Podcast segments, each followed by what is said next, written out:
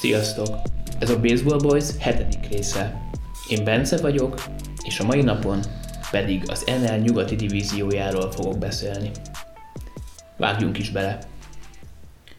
A Dodgers és a Padres kiemelkedik a csoportból, szerintem ezt mindannyian tudjátok, és szerencsére ezt az Arizona Diamondbacks vezetősége is érzékelte, ezért még a tavalyi szezon során megváltak Starling Martétől, akiért Caleb Smith-t kapták a Miami Marlins csapatától. Emlékezhetünk rá, hogy még a 2019-es, talán 2019-es szezon során érkezett Zeggelon ugyanúgy a Marlins-tól, akkor Jazz Chisholmt adták a cserébe, most pedig a jóval tapasztaltabb Starling Martétől váltnak meg. Építkezésben van ez a csapat, ami a Marté cserén túl abból is jól látszik, hogy 2021-re ők a 10. legkevesebb összeget fizetésre költő csapat. Ha muszáj költeniük, mégpedig muszáj, hogy ugye meglegyen a megfelelő mennyiségű játékos és azért a minőség is, akkor sem teszik sokért. Lásd idén az Azdrubal Cabrera szerződés, akit egy évre szereztek meg, és összesen 1,75 millió dollárt fizetnek neki, amely ugye Major League szinten minimálisnak mondható. Az elkövetkező 3 évben Zeggelon, akiről már említettem, ugye ő az a játékos, aki az elmúlt szezonban nagyon berobbant, és sokan az elkövetkező évek top 15-20 dobója közt tartják számon, illetve a Giants legenda, Madison Bumgarneren kívül mindenkinek le fog járni a szerződése, szóval nagyon jó helyzetben lesz a csapat, hiszen majd a fiatal tehetségei mellé, itt gondolok Alec Thomasra, Christian Robinsonra többek közt, lehetőségük lesz szabad ügynök piacról is a megfelelő játékosokat megszerezni, és talán újra meghatározó szerepük lehet ebben a csoportban.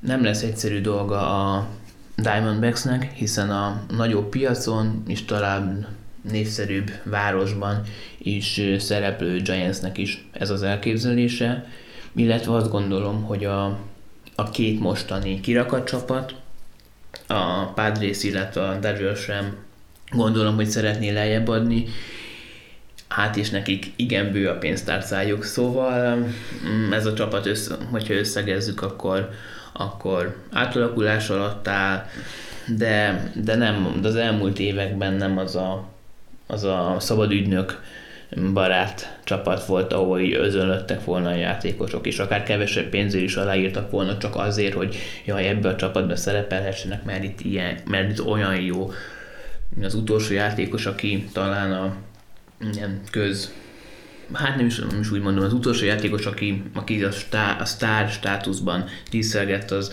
Paul Goldschmidt, akit pár évvel ezelőtt elcseréltek a Cardinalshoz. A következő csapat a Colorado Rockies, akikről jóval többet szeretnék beszélni, mint ahogy az Arizona Diamondbacksről tettem. Hiszen itt több kérdésem is felmerül. Elsőnek talán, hogy mit is szeretne ez a csapat, illetve hova tartanak egyáltalán. Hiszen ahogy már a korábbi adásomban is mondtam, elcserélték Nolan Arenadót, ráadásul még 50 millió dollárt is küldtek a 8-szoros Gold Glove győztes játékos mellé.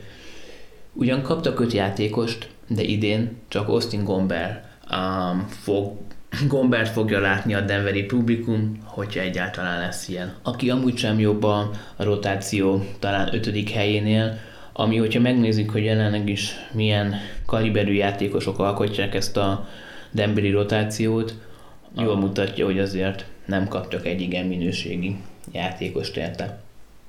Még érkezett 4 játékos, viszont ők ebben az évben a minor league-ákban fognak játszani. Viszont a cseréből választ kapunk az egyik kérdésemre, hiszen a Rockies elsősorban a fizetésektől szeretne szabadulni, ami teljesen érthető, viszont elég jól mutatja, hogy milyen egyedien gondolkozik a kolorádói vezetőség, hiszen még csak két év telt el azóta, hogy 2019-es szezon előtt megkötötték Nolan Arenadóval a 8 év 260 milliós szerződést. Aztán 2 évre rá elcserélik. Nem, ez nagyon egyedi. Én azt gondolom, hogy kb. Soha nem láttam ilyet, pedig már azért egy jó 10 éve nyomon követem a baseballt napi rendszerességgel, de egy 8 éves szerződés második événél úgy, amikor a játékosnak egy ilyen angol ilyen no-trade clause-t, ami azt jelenti, hogy ugye bele kell egyeznie a játékosnak, tehát a szerződésben bele van írva, hogy a játékos beleegyezése nélkül egyik csapatot sem, vagy esetleg már pár csapathoz elcserélhetik, de ahhoz, hogy olyan csapathoz is el tudják cserélni, akik, vagy ami szerepel ebben a listában, ahhoz bele kell egyezni az a játékosnak is. Arenado itt megtette, hiszen ugye másképp nem jöhetett volna sorra a csere, de azért ez egy nagyon-nagyon szokatlan dolog. És oké, hogy támad oldalon, hogy a kolorádói magaslati tájat, levegőt, mondjuk úgy, hogy magaslatot elhagyjuk, akkor azért csak egy sztárjátékosról és nem egy szupersztárról van szó. Ugyanakkor a védő oldalon a 8 Gold Glove díja is mutatja, hogy egy valódi szupersztárról beszélünk. Ráadásul, ugye ahogy még az előző adásban is mondtam, kap 50 milliót a Cardinals, még a Arenado mellé. Ráadásul, hogyha a 22-es szezon után nem lép ki a szerződéséből, akkor még 20 milliót is 5 évre 4 milliós lebontásban is küldeni fog a Rockies. Tehát ami szerintem elő is fordulhat, hiszen a Covid okozta válság miatt a csapatok nem annyira költenek. Szóval, hogyha ez így marad, akkor azt jelenti, hogy tehát nem is, hogy így marad. Tehát, hogyha tényleg ez így lesz, és nem lép ki a szerződéséből, akkor azt jelenti, hogy jelenleg még 199 millió dollár hátra van ebből a 260-as szerződésből, és ebből 70 milliót fog fizetni a Colorado, ami teljesen szokatlan, és az egész ügylet ilyen kolorádói, vagy nem is tudom, hogy mondjam, tehát, hogy nincs olyan csapat szerintem a ligában, akinek a vezetősége ennyire, nem akarok csúnya szót mondani, de ennyire értelmetlenül vezetni a csapatot. Hogy még furább legyen az egész szituáció, kb. Egy nappal később bejelentették a csere után, hogy a másik sztárjátékosokat, Trevor Storyt nem fogják elcserélni. Én arra gondolok, hogy a 21-es szezon előtti időszakban nem fogják elcserélni, mert azt azért még a Rockies-től sem gondolnám, hogy Trevor Storyt nem fogják elcserélni. Gondolom ezt a 21-es szezon előtti időszakra értik, hiszen bármennyire is egyedi és fura a colorádói csapatnak a menedzselése, nem gondolnám, hogy egy osztályjátékost nem fognak elcserélni a szezonban, úgyhogy a szezon után lejár a szerződése, és semmi értelmét nem látom, hogy újra szerződtessék, hiszen a csapatnak még jó néhány év kell ahhoz, hogy egyáltalán a wildcardra esélye legyen, szóval Trevor Storynak itt nincsen maradása. Nézzük egy kicsit a jelenlegi keretet. A mezőnyjátékosokat többnyire 20 éves fiatalok alkotják, akik jó játékosok, de nem sztárok, tehát nem Trevor Story, vagy akár Charlie Blackman szintű sztárok. Ráadásul a kolorádói rendszer miatt túl kevés a tapasztalatuk, hiszen a Rockies edzői nagyon rotálták őket az elmúlt szezonban. Pár rossz meccs után már a padon találhatták magukat, aztán több napig nem játszottak, és így ment ez éveken keresztül. Most, hogy Arenado mellett Dahl is távozott, David Dahl a Texas Rangers csapatát választotta, vele az történt, hogy a Rockies kirakta a csapatából azt a játékost amúgy, akire még pár évvel ezelőtt ilyen sztár jövőt gondoltak. Szóval őt végül kirakták, és viszont ez azt eredményezte, hogy jóval kevesebb lett a meghatározó játékos, szóval emiatt talán több bizalom lesz Rodgersék felé.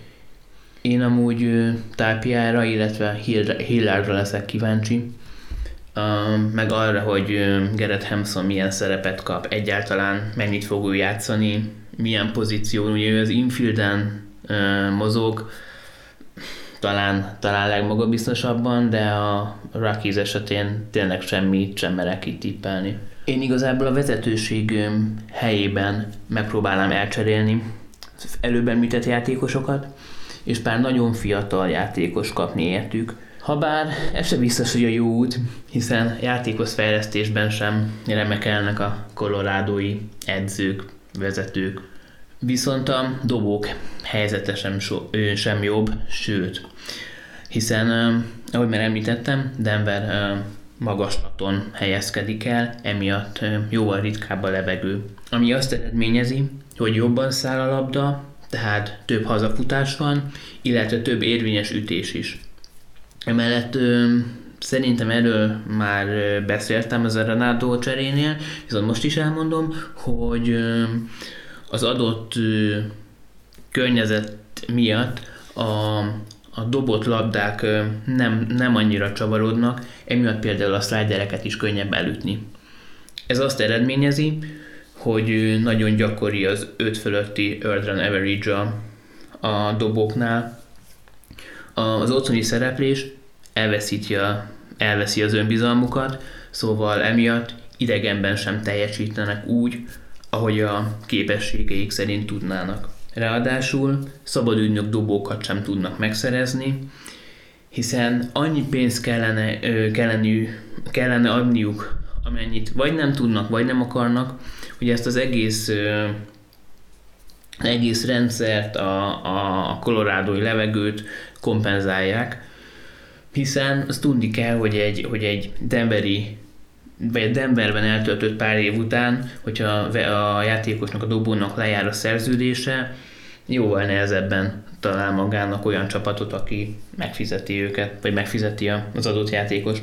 A mostani dobók közül talán Germán Márqueztől számíthatunk jó számokra, és egy 4 körüli elára. Tavaly ilyenkor még John Gray esetén is bizakodó lettem volna, de a Coors Fieldön, ugye ez a hazai pályájuknak a neve, már nagyon gyengén teljesít, és ez bőven hatással van az önbizalmára is. Meg évek óta összességében akár már idegenben is egyre hullámzóban teljesít, és igazából én már le is mondtam róla. Pedig pár évvel ezelőtt még egy olyan játékosról beszéltünk, aki a Rockiesnál mondjuk első-második számú dobó volt, és más csapatoknál olyan harmadik számú lett volna.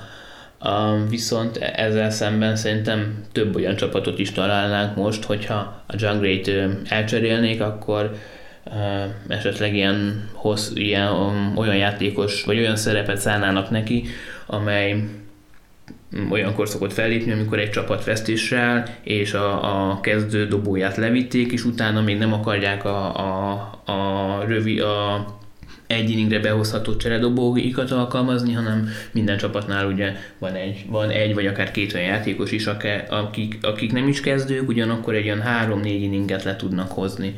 Általában vesztett helyzetben hozzák be őket, és John Gray-re azt gondolom, hogy sok csapat már ilyen szerepkörben számítana, amely egy olyan játékosnak nem túlságosan vonzó, aki egész karrierében kezdőként szerepel.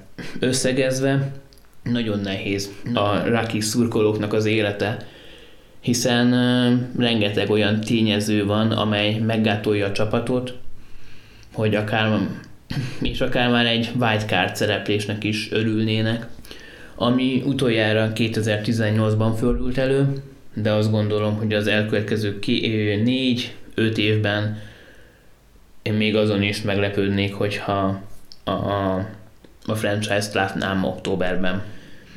A következő csapat a Los Angeles Dodgers, akik senkivel sem említhetőek szinte egy lapon, a Rockies-zal végképp nem, szóval most egy teljesen más hangú elemzésről lesz szó, hiszen 2020 bajnok csapatáról beszélünk, akik tovább erősödtek Trevor Bauerrel, ráadásul amennyire a Rockiesnál kb. Minden a csapat ellen szól, itt valahogy minden a csapat mellett. Tehetős tulajdonosi csoport, népszerű a város, szuper farmrendszer, jó játékos fejlesztés. Talán egyedül a kaliforniai adózás, ami egy picit hátrány, de ezt a többi tényezővel mindig tudják ellensúlyozni, és évről évre a legnagyobb sztárokat tudják megszerezni, akár csere útján, mint például tavaly Mookie Betts-et, vagy idén Trevor Bauert, vagy előtte gondolok mondjuk Manny Machadóra, akiért ugyanúgy cseréltek, és ugye már a Padres-t erősíti, de ez más történet, de hogy tényleg évek óta a liga legerősebb csapatai közszerepelnek. Az előző podcastemben már elég sokat beszéltem a Bauer megszerzéséről, és így a csapatról is, szóval ez talán egy kicsit rövidebb lesz, mint az előző Rockies összegzés. A legjobb rotációval és top 3-as ütőcsapattal rendelkező keretről van szó. A cseredobóik is a legjobbak közé tartoztak eddig is, illetve Treinen 2 évre újra aláírt, emellett pedig megszerezték Corey Knebelt, aki a sérülése előtt még a Brewers closereként szerepelt, és itt azért egy jóval kevésbé stresszes szerepkörben számítanak rá, szóval lehet, hogy még jobb számokat fog produkálni. Összességében ez egy brutális csapat, illetve még a szépsége az, hogy a farmrendszerükhöz sem nyúltak hozzá, nem gyalulták le annyira, amennyire mondjuk a Padres tette. Szóval onnét is folyamatosan érkezik az utánpótlás, talán egyedül Galvin Lux, aki eddig nem hozta a hozzáfűzött reményeket. Ő volt az a játékos, aki még a 2019-es szezonban is már így a második számú prospektnek számított az egész ligában, de valamiért őt nem tudták egyelőre beépíteni. Ez remélhetőleg idén változni fog. Én azért el tudnám képzelni Chris Taylor helyett a 2-es bázison, és azt gondolom, hogy Dave Roberts és a stábja is ezen dolgozik. Hogyha valamiért nem tudnak megtalálni a helyét, akkor érdemes lehet elcserélni. Treinen kívül még visszatért a 36 éves klublegenda is, az ő neve pedig Justin Turner. A 2 évre 34 millió dollárért írt alá, amit én soknak érzek, azt gondolom, hogy van benne egy ilyen hálafaktor is, amit majd láttunk, hogy a Giants-re ez kifejezetten jellemző, de hogy ezt most itt is láthatjuk. És hogy nem látszik akkora, meg hogy tényleg segítségre van a csapatának, de lehet véges, hogy ezt másképp is meg lehetett volna oldani. A szezon után a Clayton Kershaw és Corey Seagernek lejár a szerződése. Én azt nem tudom elképzelni, hogy Kershaw eligazol, hiszen a teljes karrierét a Dodgers rendszerében, a Dodgers csapatánál töltötte, és miután a történelem top 5 dobója, de sokan akár a legjobb dobónak is mondják, de maradjunk még a top 5-ben, vagy legdurvább esetben is top 10-ben, hogyha megnézzük, hogy a baseball történelme az mondjuk több mint 130 éve íródik, azért ez egy eléggé nagy siker, mondhatjuk talán így. Szóval ő szerintem ő fog maradni a csapatnál, még akkor is, hogyha azért a háta egyre több problémát okoz neki. De azt viszont el tudom képzelni, hogy Corey Seager távozik a csapattól. Még úgy is, hogy sztár shortstopok közül válogathat a piaca szezon után. Viszont azért az is elképzelhető, hogy a Dodgers vezetősége dolgozni fog azon, hogy egyességre jussanak vele, és még sokáig a csapat meghatározó játékosa lehessen, hiszen ebben a szezonban tölti be a 27. életévét. Ráadásul egy tavaly nagyon jól szerepelt, emellett pedig a World Series-nek is a legértékesebb játékosává választották, tehát MVP lett. Igazából én nagyon meglepődnék, hogyha nem a Dodgers nyerné meg az NL-nek a nyugati divízióját, de igazából azon is, hogyha nem dupláznának a bajnokság tekintetében. A következő csapat a San Diego Padres, és amíg a Dodgers nem szerezte meg a 2020-as szezon Cy Young győztesét, Trevor Bauert, mindenki azt gondolta, hogy a Yu Darvish-sal, illetve a Blake Snell-lel megerősített Padres talán meg tudja majd előzni a Los Angeles-ieket a csoportban. Erre azért már kevesebb az esély szerintem. Viszont így is az elmúlt 20 év legerősebb San Diego-i baseball csapatát láthatjuk. Viszont ehhez azért az kellett, hogy a liga talán legerősebb farmrendszerét jól megnyírbálják, többek közt Luis Patino, Hudson Head, vagy akár Cole Wilcox is távozzon. Ezt jövőben biztos, hogy meg fogja érezni a franchise, de addig viszont egy olyan csapatnak szurkolhat a San Diego-i publikum, akik, hogyha esetleg nem is idén, de az elkövetkező 2-3 évben akár csúcsra is juthatnak. Ez segítheti a sokak által legjobb fiatal szupersztárnak gondolt Fernando Tatis, aki még mindig csak 22 éves, de még Manny Machado-ban is van egy 3-4 éven keresztül biztosan 30 homrán, illetve 270-es átlagnál jobban ütő szezon. A dobókról már kifejtettem a véleményemet, amikor pár részre ezelőtt a két észt, ugye észnek nevezem Blake Snellt és Yu Darvish-t, az őket érintő cserékről beszéltem. Ez a csapat idén is top 3 rotációk közt szerepel, viszont ez jövőre bármennyire is hihetetlen, de tovább erősödhetnek. Hiszen a Super Prospect McKenzie Gore, illetve Mike Clevinger is játszani fog. Szóval emiatt Chris Paddock, illetve Joe Musgrove párosnak idén iparkodniuk kell, hogy jövőre is beférjenek a rotációba, vagy legalábbis azért valami komoly szerep háruljon rájuk. Kicsit kitérnék McKenzie Gore-ra. McKenzie Gore az a játékos, aki nem is azt mondom a legtöbb, hanem az összes olyan elemző, akik prospektekkel foglalkoznak, a legjobb dobónak gondolnak, már az talán ez lesz a második-harmadik éve.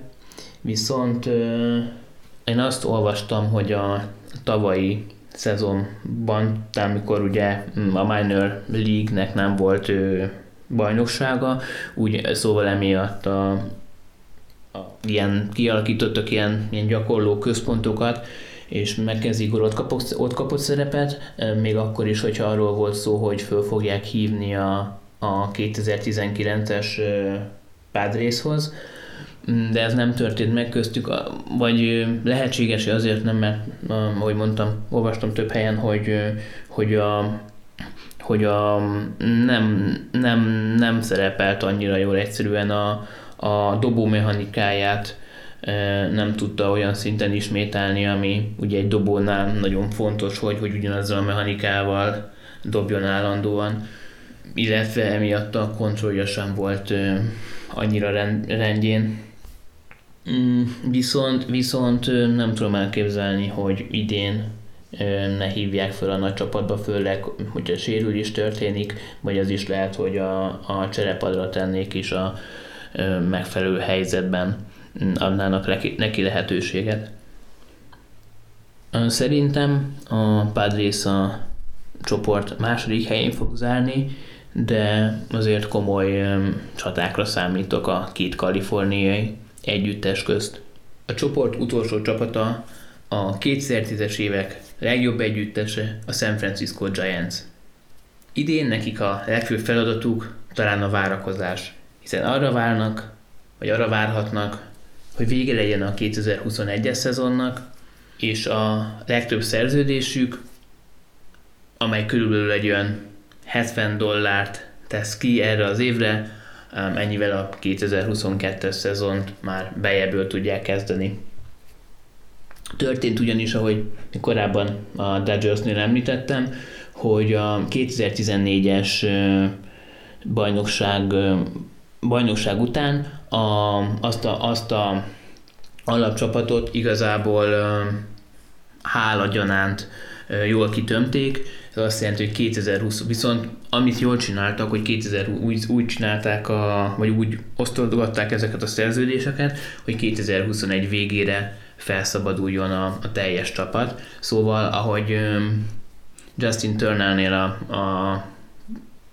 a Dodgers hálából azért jó sok pénzt fizetett. A Dodgers ezt okosabban csinálta, mert ők 2 évre szerződtették le a 36 éves játékost, a Giants esetén pedig igaz, hogy jóval fiatalabb játékosokról volt szó, de ilyen 5-6-7 éves szerződéseket is kaptak a Belt, a Posey és a Brandon Crawford.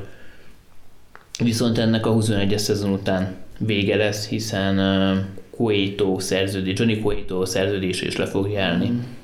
És a csapat szerencséje, hogy San Franciscóban találhatóak, ami a San Francisco egy nagyon népszerű város a játékosok körében, ráadásul a vezetőség is komoly összegeket hajlandó fizetni. Szinte az összes évben összeborolálják a legtehetségesebb szabadügynökökkel. Láthattuk még a tavalyi szezon előtt, 2019-es, igen.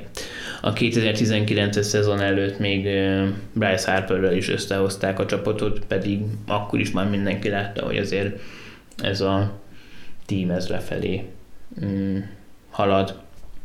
Szóval én, mint egy olyan szurkoló, aki a Giants-el azért szimpatizál, nagyon kíváncsian várom, hogy elkövetkező években milyen sztárjátékosokat fog a vezetőség megszerezni, hiszen ebben biztos vagyok, hogy dolgozni fognak ezen.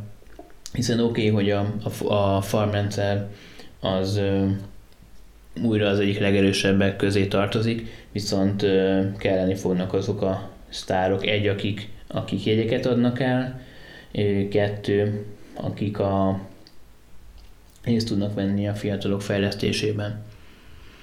2021-ben a csapat minden bizonnyal a legjobb ütőjátékosa Mike Yastrzemski lesz, aki a bostoni legenda Carl Yastrzemski, becenevén Jazz, unokája. Fura helyzet ez, hiszen Mike, az unoka, csak 29 évesen debütált az MLB-ben, ami extrán későinek számít, addig a minor csapatokban szerepelt, viszont azóta teljesen jól megállja a helyét. Az elmúlt 2 évben a legjobban teljesítő Giants játékos volt. Tőle olyan 20+ homránra számítok, egy megfelelő ütő százalék mellett, szerintem 2.75 körül, hogyha fog tudni teljesíteni, akkor én már boldog leszek, hiszen nem gondolom, hogy a rövid szezonban, a 2020-as évben produkált számait meg lehetne ismételni. Nem az a játékos, aki 300 körül tud ütni, még akkor sem, hogyha a minor league-ben azért voltak egyszer-egyszer hasonló számai. Tényleg teljesen elégedett lennék ezzel a 20 homrán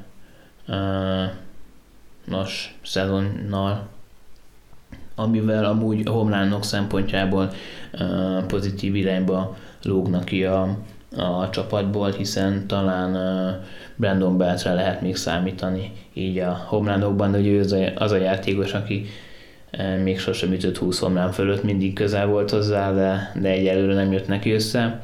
Én remélem, hogy az utolsó évében esetleg így megadatik neki. Utolsó év alatt, mint ugye a Giants-es játékosra gondolok. Ebben a holt szezonban viszont érkezett néhány játékos, még úgy is, hogy azért alapvetőleg a 21-es szezon után fog jobban költeni a Giants, de azért ez látszik is a költekezésen, hiszen Tommy Lestallát szerezte meg a csapata leghosszabb időre, ő 3 évre érkezett, és $18,7 millió fog keresni a szerződése során. Kevin Gausman visszatért, remélhetőleg őt a csapat el fogja cserélni, ez akkor bőven összejöhet, hogyha a Tavihoz hasonló szezon produkál, és ez a helyzet Anthony Dishlafenivel is, kicsit nehéz kimondani a nevét, azért bocsánatot kérek, illetve Alex Wooddal is, hiszen a Giants hazai pályája az Oracle Field, vagy bocsánat, Oracle Park, nagyon dobóbarát stadion, és azt gondolom, hogy az előbb említett 3 játékos is fog tudni ebből profitálni, hiszen Drew Smiley is idén egy 11 milliós szerződést írt alá a Braves-hez, úgyhogy a tavalyi szezonban a Giants-nél játszott, és egy 4 milliós összegű szerződéssel rendelkezett, illetve Kevin Gausman, aki hogy maradt a Giants színeiben, de tavaly ő 9 milliót keresett, most pedig megduplázta a szerződését, és több mint $18 millió fog keresni erre az évre. Őt remélem, hogy tényleg el lehet majd cserélni, hogy a Giants jövője tovább épülhessen. Csapat szerintem a 3. helyen fog zárni, és miután végig sértem a teljes divízión, emiatt gyorsan el is mondom, hogy szerintem ez a csoport hogy fog kinézni. A legelső a Dodgers lesz, a második a Padres, a harmadik a Giants, a negyedik a Arizona Diamondbacks, a 5. pedig a Colorado Rockies. Megszokhattátok, hogy a adás során említést teszek az elmúlt 7 játékos mozgásairól. Néhányat említettem így a csapatok átbeszélésem közben, viszont a Tampa Bay Rays nagyon aktív volt az elmúlt héten, és a dobó vonaljukat erősítette. Elsősorban visszatért Chris Archer, aki egy évre írt alá $6,5 millió, és megpróbálja a régi tudását vagy régi számait előhozni. Biztosan tudjátok, de hogy ő volt az a játékos, aki 2 all-star szereplés után a Pittsburghhez lett elcserélve, érkezett cserébe Maddons és Glasnow is, és így, hogy újra a csapattal van a Chris Archer, így még egyértelmű, hogy ezt a cserét a Rays nyerte, hiszen ott tartunk 2021-ben, hogy egy játékost sem kapott a Pirates, viszont a Rays meg 4-et vagy 5-öt. Emellett még a 40 éves Rich Hill, illetve Colin McHugh is a csapatot választotta. Nyilván egyikük sem egy Blake Snell vagy egy Charlie Morton, de minőségi játékosoknak gondolom, mint akár Fairbanks vagy akár Trevor Richards. Igaz, hogy a rotációban csak Rich Hillnek van helye, de azért tőle már megszokhattuk, hogy jó néhány meccset úgyis kihagy a sérülései miatt, szóval így mindenkinek lesz majd szerepe. Összességében Glasnow után azért eléggé bizonytalan ez a rotáció. A New York Mets leszerződtette Jonathan Villárt. A Villár az a játékos, aki a Marlinsnál azért nagyon komoly szinten játszott, viszont a Mets mint egy hasznos kiegészítő ember fog tekinteni rá, a neki a legnagyobb erőssége a sebessége, szóval tudom azt képzelni, hogy szoros meccseken a utolsó inningbe be fog jönni, egyszerűen csak futni. A Philadelphia Phillies is erősített, pontosabban Didi Gregorius visszatért hozzájuk, és 2 évre $28 millió szerződött le. Azt gondolom, hogy továbbra is meghatározó szerep vár majd rá, viszont a Mets, illetve a Braves annyira erős, hogy a Philadelphiának is lehet, hogy újra kéne építeni, vagy újra kéne magát építenie, viszont amíg Bryce Harpernek tart a szerződése, és még jó néhány éven keresztül tartani fog, nyilván nem fogja ezt választani a vezetőség. Harpert elcserélni nem lenne könnyű, szóval próbálnak küzdeni és tisztesen helytállni, remélhetőleg egyszer nekik is össze fog jönni. A következő csapat a Boston Red Sox, amely nagy nehezen végre, ha mondhatom így, megszabadult, de csúnya így, de valószínűleg az ő esetükben ez lehetett, hiszen még pénzt is küldtek Andrew Benatendi mellé, még ha nyilván nem is annyit, mint amennyit a Colorado küldött a Cardinalsnak. Cserébe megkapták Frenchy Cordérót, illetve meglepő módon még a Mets is bekerült ebbe a cserébe, ők pedig megszerezték Cahill Lee-t, aki akár már a 2021-es szezonban is szerepel, igen, debütálhat, és ő az a játékos, amely, hogyha minden jól alakul, akkor a karrierje csúcspontján olyan 20 homerunos, 20 bázislopós játékossá is válhat. Kicsit visszatérve a Benintendihez, a Benintendi az a játékos, aki nagyon erősen kezdte a karrierjét, viszont megállt a fejlődésben. És annyira gyengén játszott a 2020-as szezonban, hogy sokszor csak a padról kapott lehetőséget, amely tényleg egy nagy csalódás volt mind a szurkolók, mind a vezetőség számára, hiszen volt 2-3 olyan éve, ahol simán top 50, de lehet, hogy akár top 30-as játékos is volt.